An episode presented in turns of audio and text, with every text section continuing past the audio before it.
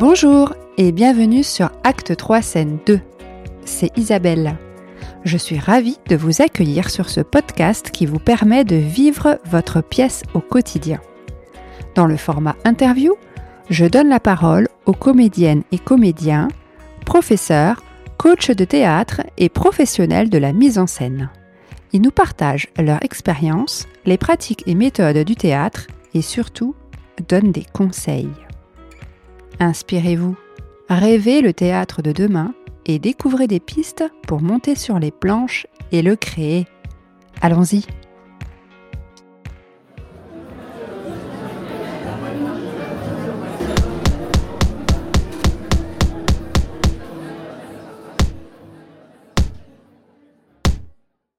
Bonjour Louise. Bonjour Isabelle. Merci de me recevoir chez toi. Bah, merci à toi d'être venue jusqu'ici. Nous sommes dans ton salon. Exactement. Et nous allons aujourd'hui parler de toi, de ton parcours, de tout ce que tu as fait jusqu'à présent et ce que tu as envie de faire euh, à, l'avenir. Alors, je te connais et je te tutoie pour euh, tous ceux qui nous écoutent parce qu'on s'est rencontrés, enfin moi je t'ai rencontré sur Instagram. Ah oui Et oui. C'est vrai. C'est vrai. Donc on a déjà vécu des moments euh, ensemble niveau théâtre. Oui, pas qu'un peu d'ailleurs. Pas qu'un peu. Et donc j'avais envie de t'interviewer sur le théâtre et sur ton activité. Mais avant de démarrer, j'aimerais commencer par une petite question, euh, parce que quand on a préparé cette interview, tu m'as dit que tu avais eu honte d'être comédienne dans le passé. Tu avais pourtant suivi une formation au conservatoire, tu avais de l'expérience, tu passais des castings. Est-ce que tu peux nous dire ce qui s'est passé? Ça commence fort, cette interview. En fait, je crois que bon, j'ai commencé très jeune dans ce milieu-là. J'ai, à l'âge de 7 ans, je suis entrée à la maîtrise de l'opéra, qui est une formation qui prépare les, jeunes chanteurs, qui les forme. Donc il y a des cours euh, de théâtre, de danse, de piano, de claquettes, de solfège. Et puis on joue euh, plus de trois fois par an dans des opéras un petit peu dans la France entière. Donc on va dire que c'est une école qui est très intense, très riche, mais très formatrice aussi. Et donc j'ai fait cette école, j'ai suivi cette formation pendant dix ans avant de rentrer effectivement au Conservatoire d'art dramatique de Lyon. Et puis tout de suite à mon entrée au conservatoire, j'ai eu la chance de, de jouer dans une compagnie euh, lyonnaise et donc de faire une tournée en parallèle de mes études, une tournée qui a eu lieu euh, en Suisse et puis euh, en région parisienne aussi pendant trois ans, puis au Festival d'Avignon aussi deux années consécutives, qui fait qu'effectivement j'ai commencé très jeune et à la fois je crois qu'il y a une chose, c'est que je me suis toujours euh, sentie un petit peu en décalage, jamais tout à fait dedans. Euh, j'avais pas mal d'amis, évidemment, euh, comédiens, apprentis comédiens, etc., mais aussi plein d'amis qui ne l'étaient pas du tout. Et c'est vrai que j'aimais bien les voir aussi en dehors, de couper un petit peu, euh, d'aller vers autre chose. Ça me ramenait au réel et au concret. Et je crois que cette histoire de honte, alors le mot est peut-être un peu fort, tu me connais, je suis un peu excessif parfois, mais je crois que c'est surtout cette idée de, de se sentir un petit peu entre les deux tout le temps, entre l'artistique et l'entrepreneuriat. Et donc, je crois que c'est de là que mon métier est, né, que j'ai créé mon métier, mhm. de, ce, de cette sensation d'être un peu entre les deux. Entre deux mondes. Oui, exactement. Ce que je peux comprendre euh, personnellement aussi. Euh, et puis, tu m'as aussi dit que euh, peut-être c'était, c'était lié, tu étais entre deux mondes, mais que tu disais que tout le monde n'est pas à même d'assumer la fragilité du métier de comédien. Est-ce que c'était lié aussi? Oui, effectivement, c'est un métier qui est difficile et ça, moi, je le répète euh, au quotidien à mes élèves apprentis acteurs. Hein. Je, je ne leur mens pas, je ne leur cache pas. Je crois que c'est un métier qui est très difficile, dans lequel il y a évidemment beaucoup, beaucoup de concurrence, on le sait, notamment pour les femmes. Les femmes sont très nombreuses. Euh, c'est un métier qui demande beaucoup de travail. Mais je crois qu'au-delà de cette fragilité, fragilité-là, pardon, qu'on connaît tous finalement, qui, voilà, il y avait aussi cette idée de de la difficulté à décider par soi-même dans ce métier qui est le métier d'acteur. C'est-à-dire que je passais beaucoup de castings, j'étais en agence de cinéma à 18 ans, donc je faisais les trajets entre Paris et Lyon à l'époque. Et en fait, je, trouvais ça super, bien entendu, mais je me sentais pas décisionnaire de ma propre vie. Et j'avais la sensation de dépendre d'autres personnes, que ce soit des metteurs en scène, des directeurs de casting ou bien euh, des agents. Et je crois que c'est aussi cette question-là qui m'a, qui a été un sujet pour moi et qui a, qui a favorisé ma décision de devenir vraiment euh, entrepreneuse. Cette notion de liberté finalement. Et pourtant, tu n'as pas créé de compagnie. Ça aurait pu être euh, une solution. C'est vrai que ça aurait pu être une solution, mais euh, ça s'est pas présenté à moi. Et je crois que malgré le fait que je sois quelqu'un d'assez sociable, je crois aussi être un, loup assez solitaire. Et il me semble que la notion de compagnie, en tout cas au moment où j'ai commencé euh, à travailler, euh, c'est pas posé euh, à moi. Non. Non. Eh ben écoute, donc du coup tu as créé l'atelier de la parole. C'était il y a combien de temps? C'était il y a 8 ans maintenant. 8 ans. Ouais, j'avais 22 ans. Et ah oui, Ouais. C'était déjà, enfin c'était jeune quoi. Mhm. Euh, en sachant que tu avais déjà donc une longue carrière derrière toi finalement. Oui. Sur, sur scène. longue, euh, une, une, courte longue carrière, on va dire que j'ai commencé tôt, mais sur scène, oui effectivement. Oui, quand même. Une dizaine d'années, enfin plus d'une dizaine d'années. Oui. Même si tu as commencé enfant, oui c'est vrai. Ça compte.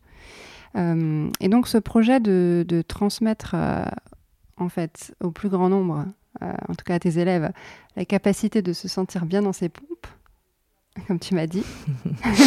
c'est ça, en fait. Euh, puisque donc, tu as créé une école de prise de parole en public.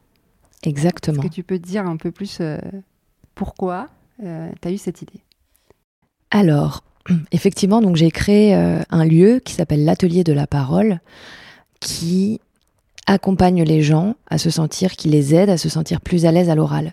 Donc à l'intérieur de cette école-là, il y a des cours de prise de parole, mais aussi des cours de théâtre. J'ai gardé évidemment euh, la notion du théâtre qui est extrêmement importante pour moi. Et je crois que ce projet-là, en fait, il est né donc de cette réflexion, de ce désir de liberté, bien sûr, mais aussi d'un désir de sens. Et euh, quand j'ai commencé à, à à partir tout doucement du milieu donc euh, de l'acting, du théâtre, je crois qu'il y avait aussi cette histoire de sens et de rattacher ça au concret et au vivant, c'est-à-dire à la vie réelle, et donc de d'aider les gens, de leur apporter des choses que j'avais pu acquérir aussi euh, durant euh, mes années d'études et puis de, de, carrière, mais aussi de qui a un impact directement sur le concret et sur la vie réelle. Et c'est de là que je crois qu'est né l'atelier de la parole. Et c'est ça l'objectif de cette école. C'est de partir du théâtre, de partir, pourquoi pas même de la musique, qui est aussi une de mes formations, euh, de partir de la prise de parole, c'est-à-dire des outils d'éloquence, de rhétorique, etc., mais pour aller vers le vivant et pour aller vers le concret. Est-ce que tu te souviens quand est-ce que tu as eu l'idée, s'il y a eu un élément déclencheur? Alors oui, c'est une histoire, c'est une anecdote assez rigolote. Je suis arrivée à Paris, donc j'avais une vingtaine d'années. Euh, je travaillais dans un magasin de vêtements pour enfants. J'étais très malheureuse, j'avais besoin de sous, comme beaucoup d'étudiants, et je pleurais tous les jours dans l'arrière-boutique, etc. Et un jour, euh, mon amoureux de l'époque me dit, mais mets une annonce de cours de théâtre sur euh, Internet. J'écris cette annonce sur Le Bon Coin, je me souviens très bien, qui était encore un site assez actif à l'époque. Et euh, j'ai une première personne qui me contacte, une nana géniale, qui sera donc ma première élève, euh, avec qui je suis encore en contact, qui est devenue une amie, qui était une jeune femme humoriste, et que j'ai commencé à mettre en scène. Et puis petit à petit, euh, j'ai évidemment pris beaucoup de plaisir à faire ça. Et donc cette annonce, je l'ai mise sur d'autres sites. Et puis le bouche à oreille se faisant, parce qu'elle a parlé de moi aussi autour d'elle, j'ai commencé à être contactée par plusieurs personnes. Et un jour, je me suis dit, quand tu auras cinq personnes qui te contacteront, tu quitteras le boulot dans lequel tu es. Et je crois qu'en fait, c'est intéressant parce que finalement, c'est ça la notion d'entrepreneuriat, c'est de prendre des risques. Et je me suis toujours dit, mais non, mais toi, tu prends pas de risques dans l'entrepreneuriat, t'es pas une vraie entrepreneuse, toujours cette notion de, de se sentir un peu entre deux mondes. Et oui. Et en fait, en, en préparant finalement notre rendez-vous d'aujourd'hui, je me suis rendu compte que si, le plus gros risque, qui est un risque énorme, je l'avais pris là, j'avais 22 ans, et qu'en fait, le jour où cette cinquième personne m'a contacté, je m'en souviens comme si c'était hier, j'étais dans la boutique, je reçois ce mail et je me dis Louise, c'est fini. Je prends les clés de la boutique, je fermais, j'étais seule à 19h. Alors c'est pas bien, hein, je le conseille à personne de faire ça évidemment, hein. mais c'est quand même assez, assez fou. J'ai fermé la boutique et j'ai déposé les clés de la boutique dans la boîte aux lettres de la boutique. Et je ne suis plus jamais revenue. Du jour au lendemain. Du jour au lendemain. Et pourtant, on est en France. Et pourtant, on est en France. Mais c'était un peu la seule solution pour avoir le chômage aussi. Parce que je crois qu'ils m'auraient pas donné de rupture conventionnelle. Mais c'est une autre histoire. Mais bon, voilà. Donc, c'est ça l'anecdote. Et à partir de là, à partir de ce jour-là. Tout Donc, en fait, tu t'es fixé un objectif chiffré. Ouais. qu'on appelle dans le monde de l'entrepreneuriat des Objectives and Key Results. Okay. Tu l'as atteint et tu t'es lancé. C'est ça, exactement, sans le savoir, puisque je ne connaissais pas cette. Tu déjà entrepreneuse en fait. Sûrement. Mm. Eh ben super. Et, et, donc, à partir de cette cinquième personne, Tu t'es dit, bon, je vais faire des cours collectifs, des cours individuels. Est-ce que tu avais déjà tout ça en tête ou c'est venu petit à petit? Alors, c'est venu petit à petit. J'ai vraiment commencé par les coachings. Et on va dire qu'à partir peut-être d'une dizaine d'élèves, donc c'est allé assez vite finalement, toujours euh, dans cette même année, je vivais dans un tout petit appartement dans le 15e arrondissement de Paris. Mais cet appartement, il avait euh, cette spécificité d'avoir une grande cour derrière que je me suis très rapidement appropriée finalement. Une cour qui donnait sur d'autres appartements étudiants, mais qui était euh, clairement ma cour. J'avais mis des transats, je faisais des apéros le soir, bref. Et donc, à partir d'une dizaine d'élèves, je me suis dit, bah, on va faire un spectacle puisque tu as 10 élèves. Donc c'était vraiment des élèves de théâtre. Pour le, au début, c'était que du théâtre en individuel. Donc j'ai rassemblé, c'était que des femmes. Je les ai rassemblées. J'ai écrit une forme de scénario, un fil rouge comme ça, qui allait réunir un petit peu toutes ces scènes que je leur avais fait travailler. Et puis, dans cette cour, nous avons joué le premier spectacle de l'Atelier de la Parole. On était en 2000, euh, je sais plus, 2016, ben, 17 peut-être, max. Et c'était génial parce que j'avais demandé les clés de tous les, euh, les, voisins qui donnaient sur la cour. Et donc le spectacle débutait et ces dix jeunes femmes sortaient la tête par les fenêtres. Et en fait, elles jouaient les, les voisines du coin. Puis j'avais voilà, j'avais inventé. Et les voisins étaient invités? Les voisins étaient évidemment invités, leurs proches. J'avais demandé des, des, chaises dans le bar d'à côté. Euh, donc on avait euh, vraiment installé un super setup, une salle en plein air. Donc c'était du théâtre de plein air. Exactement. Comme l'origine du théâtre en fait. Complètement, complètement. Et encore une fois, je trouvais que ça avait du sens. Ça, euh, ça réunissait les gens, euh, des gens qui aussi venaient pas du tout de ce milieu-là, c'est-à-dire les voisins en l'occurrence, ces jeunes femmes qui étaient amateurs, qui avaient tout un boulot à côté. Je me souviens, il y en avait une qui bossait à l'hôpital, que je vois toujours d'ailleurs, qui vient aux sorties, une qui était prof de français. Enfin, elles avaient toutes comme ça leur vie. Et donc, je trouvais qu'on était au cœur du vivant. Voilà. Et donc, aujourd'hui, est-ce que tu te sens à ta place ou est-ce que tu te sens encore entre deux mondes? Alors c'est une très bonne question et je crois qu'il m'a fallu pas mal de temps pour euh, me sentir pleinement à ma place, ce qui est le cas aujourd'hui. Et si je suis très sincère avec toi, je pense que ça fait peu de temps que je me sens à ma place. Je dirais même que ça fait depuis cette année, tu vois. Euh, j'ai vraiment beaucoup travaillé sur moi, sur ma légitimité. Euh, ça a été un, travail très intense, très dur, parce qu'effectivement, cette notion d'entre-deux mondes, elle, elle te poursuit. Et donc, comme j'ai pas quitté, mais en tout cas, je me suis déplacée un petit peu du milieu artistique, du milieu théâtral, on va dire. Et ben, j'avais toujours cette espèce d'ombre et ce, ce, petit démon comme ça qui me poursuivait de me dire oh là là, mais qu'est-ce qu'ils vont penser les autres dans mon milieu, etc. Et en fait, euh, je crois que euh, j'ai fait un voilà un travail euh, un travail thérapeutique tout simplement sur moi-même qui m'a vraiment aidé à me sentir légitime et à travailler sur l'estime de moi et surtout à regarder ce que j'avais fait euh, durant toutes ces années, chose que je faisais pas du tout, je me rendais absolument pas compte que j'étais entrepreneuse déjà, que j'étais aussi artiste déjà. J'arrivais pas à mettre des mots dessus. Bon là c'est la partie un peu psy euh, du podcast, mais en tout cas j'arrivais pas à mettre de mots dessus. Pour moi juste, je travaillais, c'était quelque chose euh, comme d'une vie ou de mort. Il y avait un, une forme d'instinct de survie parce que mes parents n'ont pas pu m'aider. Et puis cet instinct de survie, au-delà du pécunier, il y avait aussi cet instinct de survie de donner ce sens-là, de cette, ce côté vital euh, qu'est mon travail pour moi.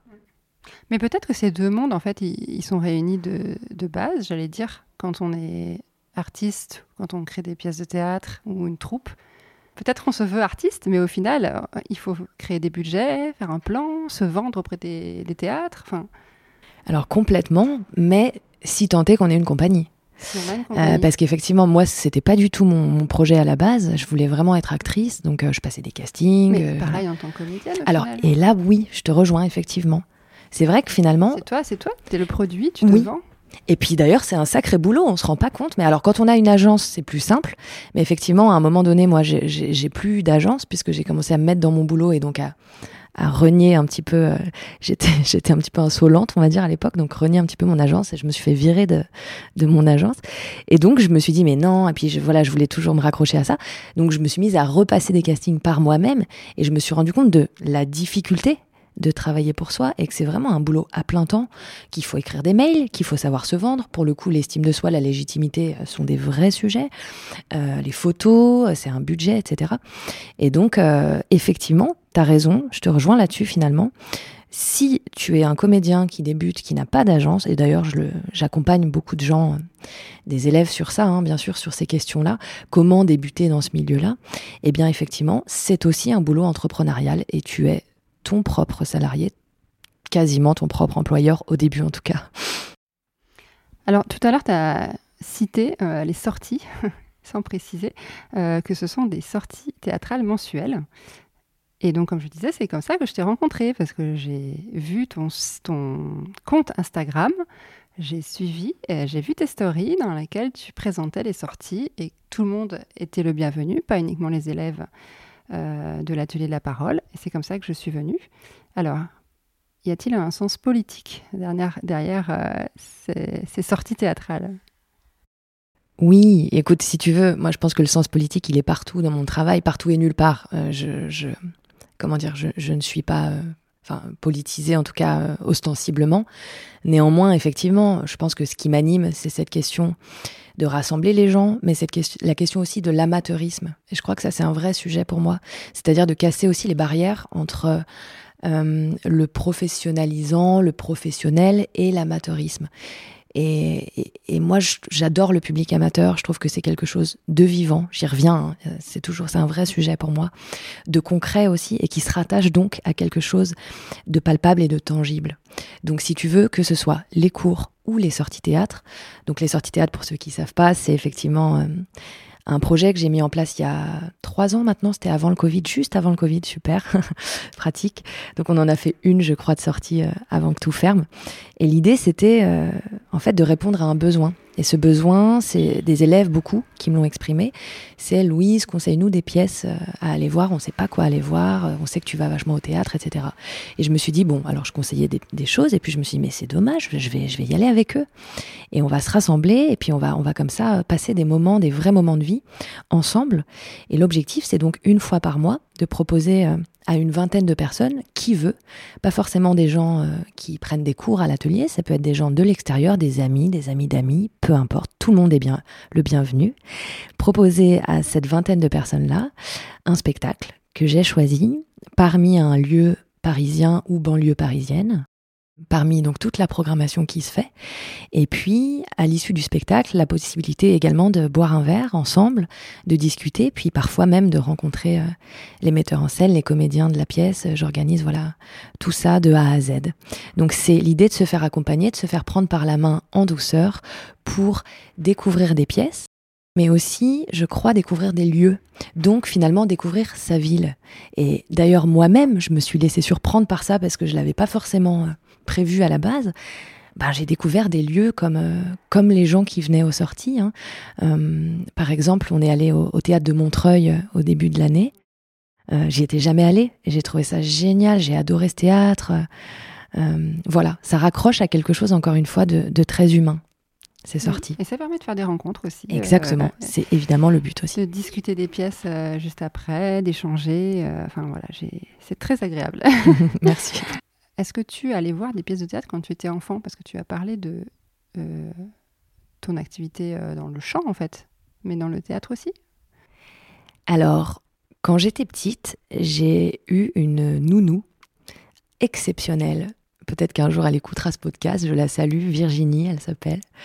Euh, elle était jeune, elle était inspirante, elle était folle, elle avait une certaine folie. Et elle m'a gardée pendant très longtemps parce que ma mère, enfin mes parents bossaient. Et donc, cette Virginie, en l'occurrence, euh, était très créative et adorait le théâtre. Donc, j'ai eu cette chance inouïe d'être amenée au théâtre très très jeune, par elle, notamment à Lyon, euh, à ce qui s'appelait le TJA à l'époque et qui a changé de nom, qui s'appelle le TNG. Donc, c'était le théâtre. Euh, théâtre des jeunes années, et puis c'est devenu le théâtre Nouvelle Génération, d'ailleurs, dans lequel j'ai joué quelques années plus tard. Et, euh, et puis euh, après, elle m'a emmenée même à Paris au théâtre, et c'est hallucinant parce qu'elle était ouvreuse. Et anecdote de fou, j'ai un souvenir, j'ai peut-être 8 ans à tout casser. Je suis à Paris avec elle. Elle est ouvreuse dans un théâtre. Évidemment, je me souviens plus du nom du théâtre, mais visuellement, je crois que c'est les Bouffes du Nord, mais je suis pas sûre. Mais c'est un théâtre comme ça, un peu à l'italienne, euh, mais en même temps avec une certaine âme, tu vois, pas, pas rouge, pas, pas flamboyant. Et elle m'amène avec elle là-bas. Et elle me dit, écoute, tu vas distribuer les flyers à l'entrée du public quoi. Et donc je suis à l'une des portes du théâtre, je distribue les flyers. Mais évidemment, j'ai pas le droit, elle l'a pas dit à ses responsables. Et donc moi, ça a été un moment mais génialissime. Je suis à Paris, euh, puis tout le monde évidemment forcément a un regard sur moi parce que je suis un enfant qui distribue des flyers. C'est étrange, mais les gens sont très amusés parce que je joue le jeu à fond. Je crois qu'elle m'a, elle m'a donné une tenue ou alors elle m'a déguisée quasiment comme les ouvreuses, etc. Et évidemment, bon ben, forcément, elle s'est fait virer. je crois que le lendemain ou le surlendemain, elle s'est fait virer parce que faire travailler un enfant de 10 ans sans autorisation aucune, c'est complètement illégal. Euh, mais elle s'en fichait. Elle était libre et, je crois qu'elle m'a beaucoup inspirée. Et ah ouais, c'est d'elle euh, dont tu tiens ton côté rebelle, peut-être. Peut-être finalement. Alors il y a d'autres femmes aussi dans ma vie qui m'ont qui m'ont aidé à ça, mais mais je crois qu'il y a de ça aussi, effectivement. Super. Alors euh, j'aimerais parler un peu de la communication puisque je travaille dans la communication, comme par hasard. Euh, et on parlait d'Instagram tout à l'heure. Euh, est-ce que tu penses qu'aujourd'hui, il faut absolument avoir une présence sur les réseaux sociaux euh, quand on est artiste ou, quand on est de près ou de loin dans le théâtre pour rester en contact avec son public ou ses partenaires. Qu'en penses-tu? Je pense que c'est une vaste question et que c'est un vaste sujet. À titre personnel, euh, j'ai mis beaucoup de temps à me mettre sur les réseaux. Finalement, ça fait que trois ans que j'y suis. Euh, tu vois, j'ai, voilà, c'est très récent. Je crois que c'est très subjectif et je crois qu'il ne faut, il faut que si, tu es sur les réseaux, il faut que ce soit une forme de plaisir. Il faut que tu y trouves un plaisir. Euh, sinon, c'est trop difficile. C'est trop difficile. On se laisse manger, ça devient une labeur. Et je pense que c'est pas le lieu. Je suis convaincue que des artistes ou des entrepreneurs euh, peuvent très bien euh, trouver leur clientèle ailleurs, que sur les réseaux, ce qui est d'ailleurs mon cas. Mm. Euh, moi, les réseaux, je l'ai pas développé pour pour avoir une clientèle, pour trouver des clients, mais plutôt pour me faire une vitrine et puis pour rencontrer des gens qui seraient attirés par mon esthétique et par ce que je propose. C'est plutôt donc finalement c'est la même chose, mais en tout cas c'est pas pour vendre directement. Moi mes clients ils viennent d'ailleurs. donc si tu veux, oui, je pense qu'aujourd'hui, c'est effectivement essentiel, notamment pour les comédiens. C'est important d'avoir une page, que ce soit un site internet ou un Instagram, mais on va pas se cacher. Beaucoup d'agences, de, directeurs de casting, maintenant recrutent par Instagram. On le sait, euh, mes amis réalisateurs me le disent, c'est comme ça. Donc si effectivement aujourd'hui euh, je continuais à jouer, je, pense qu'effectivement je me referais une page euh, d'actrice. Voilà ce que je peux te dire. Mais par exemple, tu vois, j'ai un élève qui est un grand musicien, un grand pianiste et qui m'a posé la question dernièrement. Euh, il était très malheureux parce que lui, il déteste les réseaux sociaux. Néanmoins, il a beaucoup de fans. Et il paye quelqu'un d'ailleurs pour faire euh, ce travail-là, ce qu'on appelle un community manager, tout simplement. Mais euh, il sent qu'il n'y a, a, pas assez de choses qui sont postées, mais lui ne, ne, veut pas faire ça, ça le rend malheureux. Et donc il me demandait, Louise, à ton avis, qu'est-ce que tu en penses? Est-ce que je dois le faire ou non? Et moi, je lui ai répondu non, t'oblige pas. Tes fans, ils sont là, ils seront là. Euh, je pense que c'est important qu'il y ait un lieu où ils puissent euh, quand même voir des choses. Donc, si tu arrives à te filmer un petit peu, euh, à, donner quelques matières, voilà, mhm. de temps en temps, à nourrir un petit peu la machine, ça suffit. Mais par contre, cette euh, voilà cette chose de, poster tous les jours euh, de, je crois que c'est pas nécessaire et que c'est trop de pression, c'est trop de pression euh, pour certaines personnes. Certaines personnes aiment le faire soit. Mais voilà. Ben moi je pense que je suis d'accord avec toi. Et en parlant de réseau donc là de réseau un peu in real life comment tu fais pour rester en contact avec ton réseau du coup, ou tes réseaux euh, de comédiens, d'artistes, euh, tes anciens camarades d'école eh bien, effectivement, je pense que les réseaux sociaux aident pas mal, Instagram euh, en l'occurrence. Mais je crois qu'il y a aussi une chose, c'est que j'invite maintenant, j'essaye de, créer le pont, la passerelle, mais que depuis cette année, tu vois. donc cette notion, cette notion, tu vois, de, de légitimité, d'ancrage, et de, c'est drôle. Depuis cette année, j'ai décidé de commencer à convier des gens dans mon projet. Donc à m'ouvrir un petit peu plus et donc à retrouver des anciens amis, euh, acteurs, poètes, même avocats, euh, plus récemment, et donc de les convier dans mon projet. Puis je vois bien que les élèves, euh, en fait, ils adorent parce que ça permet d'avoir d'autres témoignages, d'ouvrir à d'autres choses, donc de progresser encore plus vite. Voilà, je crois que ça va être ça maintenant le projet pour pour créer cette passerelle entre mon moi artiste et mon moi entrepreneuse. Super. Alors, euh, bah justement, je suis encore sur Instagram euh, et je vois que tu te balades dans Paris euh, une fois par semaine, si j'ai bien vu ta story. Un tout petit peu plus. Un peu plus. Une fois par jour. Mais, ah, par jour Ouais, mais je le mets pas tous les jours. Alors, tu le mets pas tous les jours Non. Alors, c'est quoi ce rituel, ce besoin? Comment ça t'aide dans ton travail? Alors tu vois, pas plus tard qu'il y a une heure, je faisais ma balade du jour d'ailleurs. Euh, J'avais pas eu le temps de la faire ce matin, donc euh, j'essaye vraiment de m'y tenir. Alors, ce rituel, donc les, les, les balades du jour, je l'ai débuté il y a peut-être euh, trois mois maintenant, début du printemps.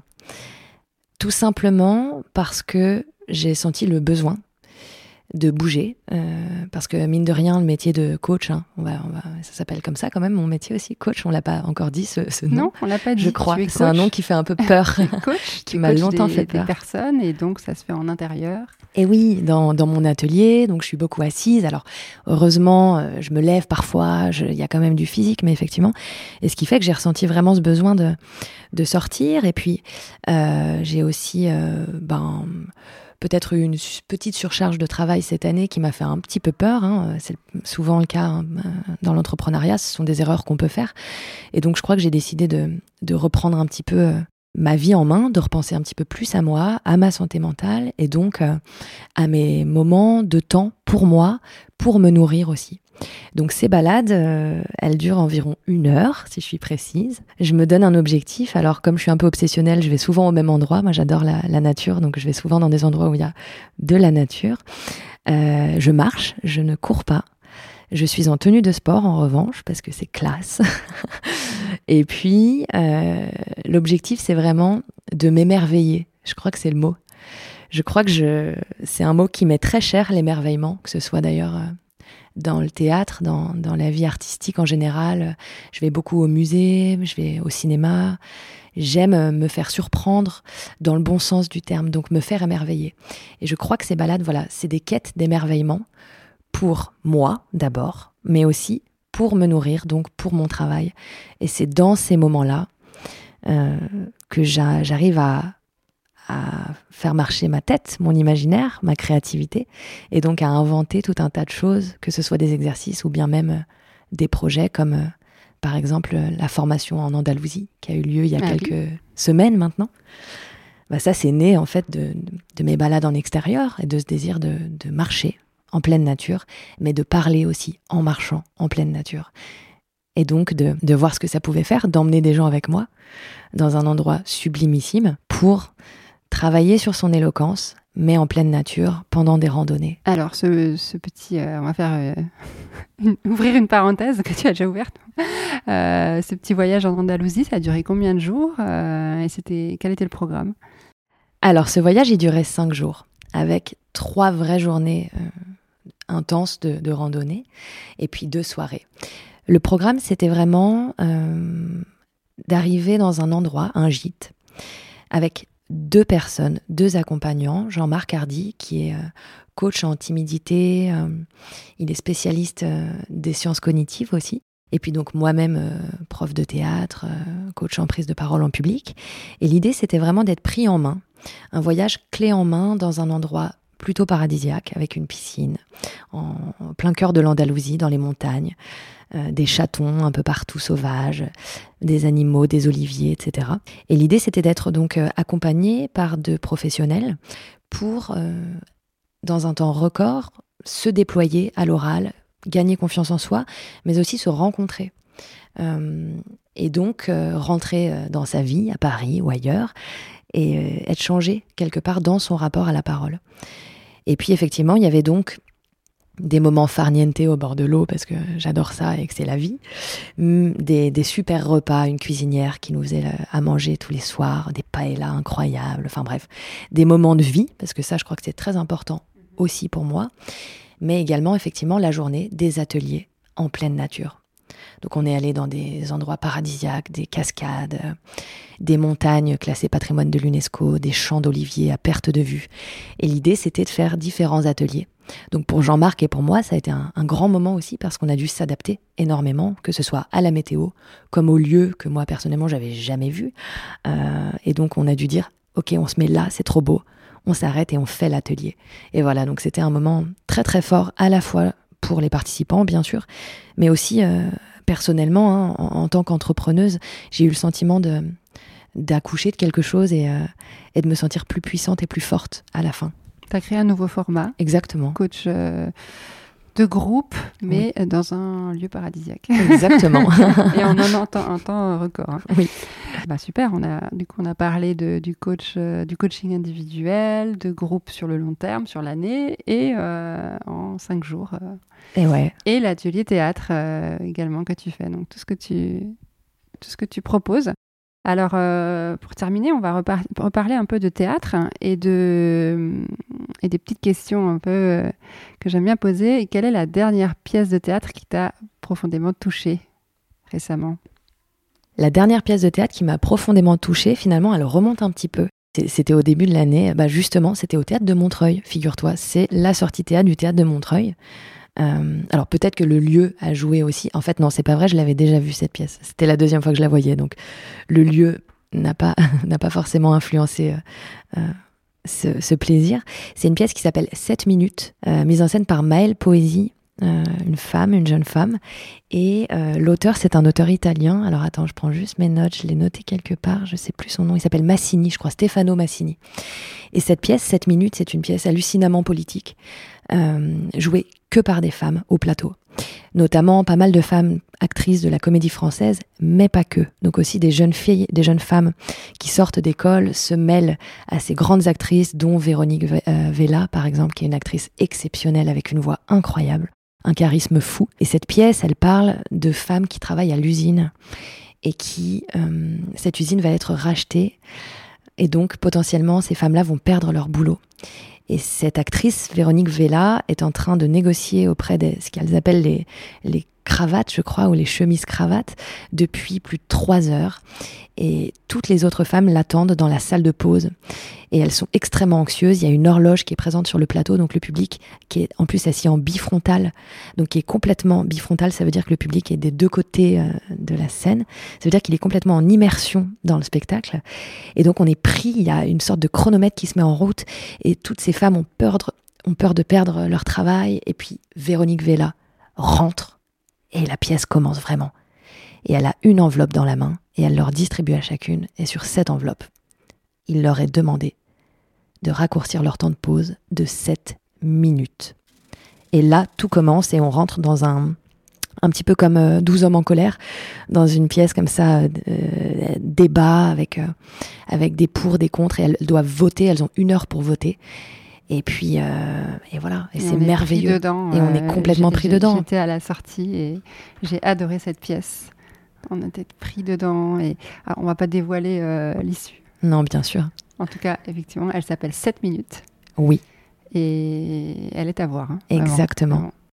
Encore une question de théâtre. C'est quoi le théâtre idéal pour toi? Alors, quand j'ai lu cette question, parce que tu m'as envoyé les questions euh, en avance, hein, on va pas, pas toutes, hein. Pas le Oui, c'est vrai. Il y a eu des nouvelles questions. Il y a des hein. impros là. bien sûr. bien sûr, il faut. Mais euh, quand j'ai lu cette question, je me suis dit, aïe.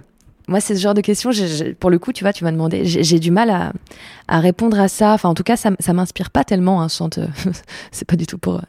Euh, néanmoins, je me suis dit, tiens, il y a tout de suite une, une, une citation qui m'est venue. C'est une citation d'Émile Zola c'est le théâtre n'existe pas, il y a des théâtres et je cherche le mien. Et j'aime beaucoup cette phrase. Euh, le théâtre, euh, donc le théâtre idéal. Le théâtre idéal n'existe pas, il y a des théâtres et je cherche le mien. Et moi, c'est une phrase qui m'a suivie parce que c'était la phrase d'une école qui s'appelle Auvray-Norrois que j'ai commencé euh, quand je suis arrivée à Paris, euh, quelque part pour me rassurer un petit peu, j'ai repris les études. Euh, et c'était un peu leur phrase type. Et donc tout de suite, ça m'est apparu. Et je trouve que ça a du sens là-dedans. C'est-à-dire que j'ai du mal à te donner un type de théâtre idéal.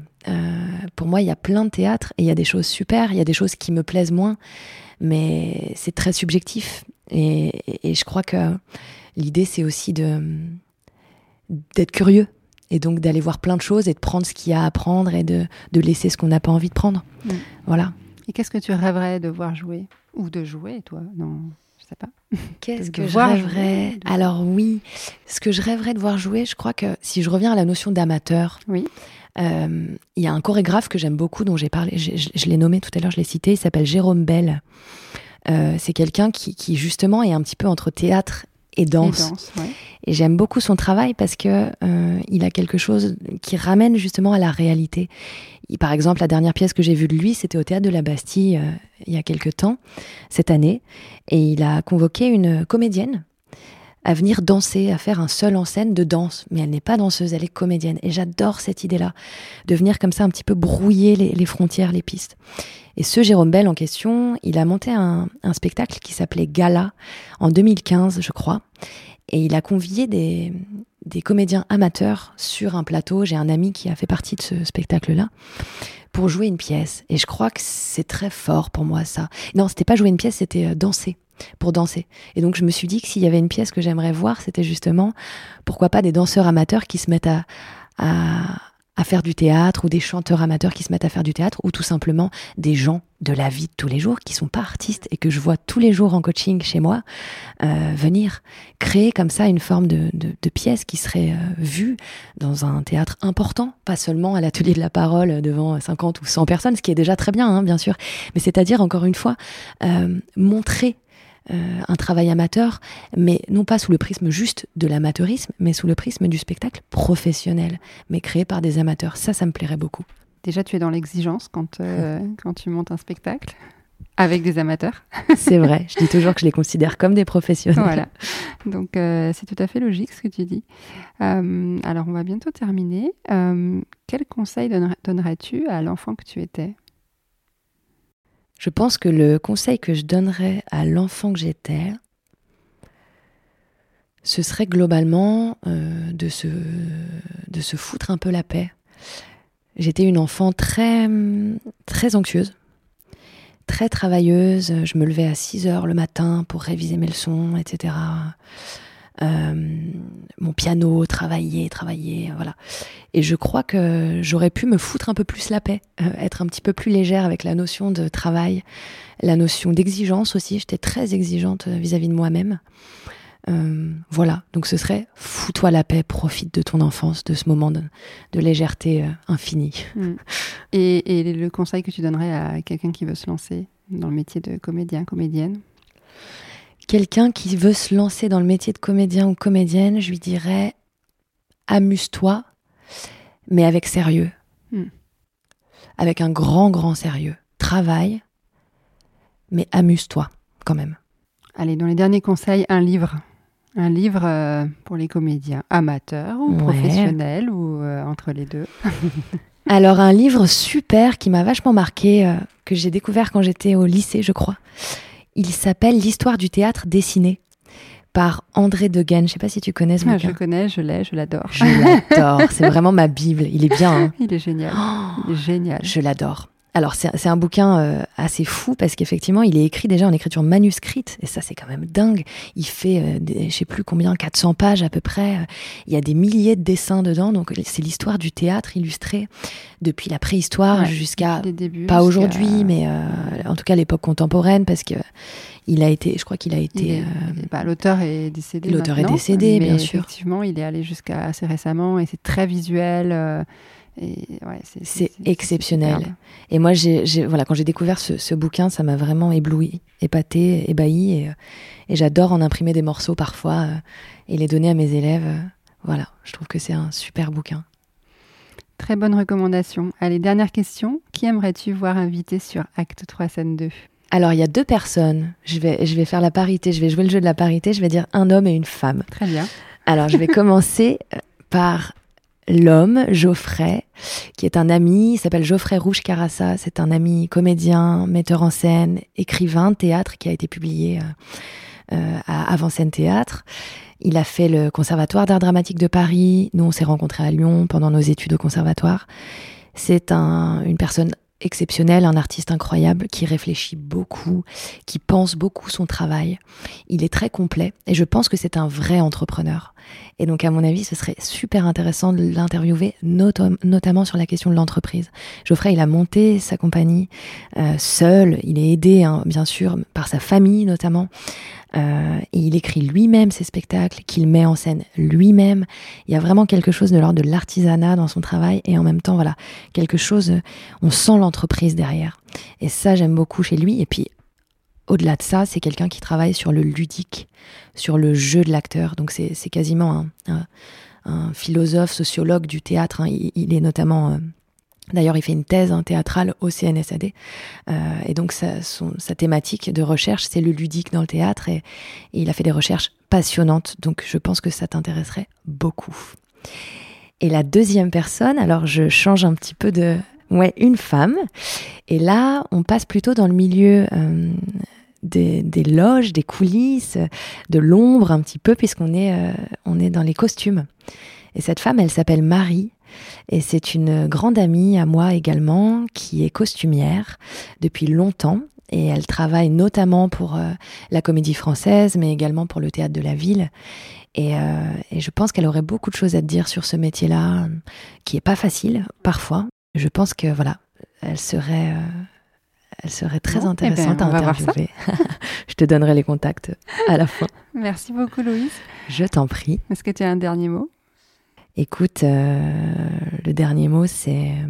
Qu'est-ce que ça pourrait être? C'est dur euh, Non, le dernier mot, c'est.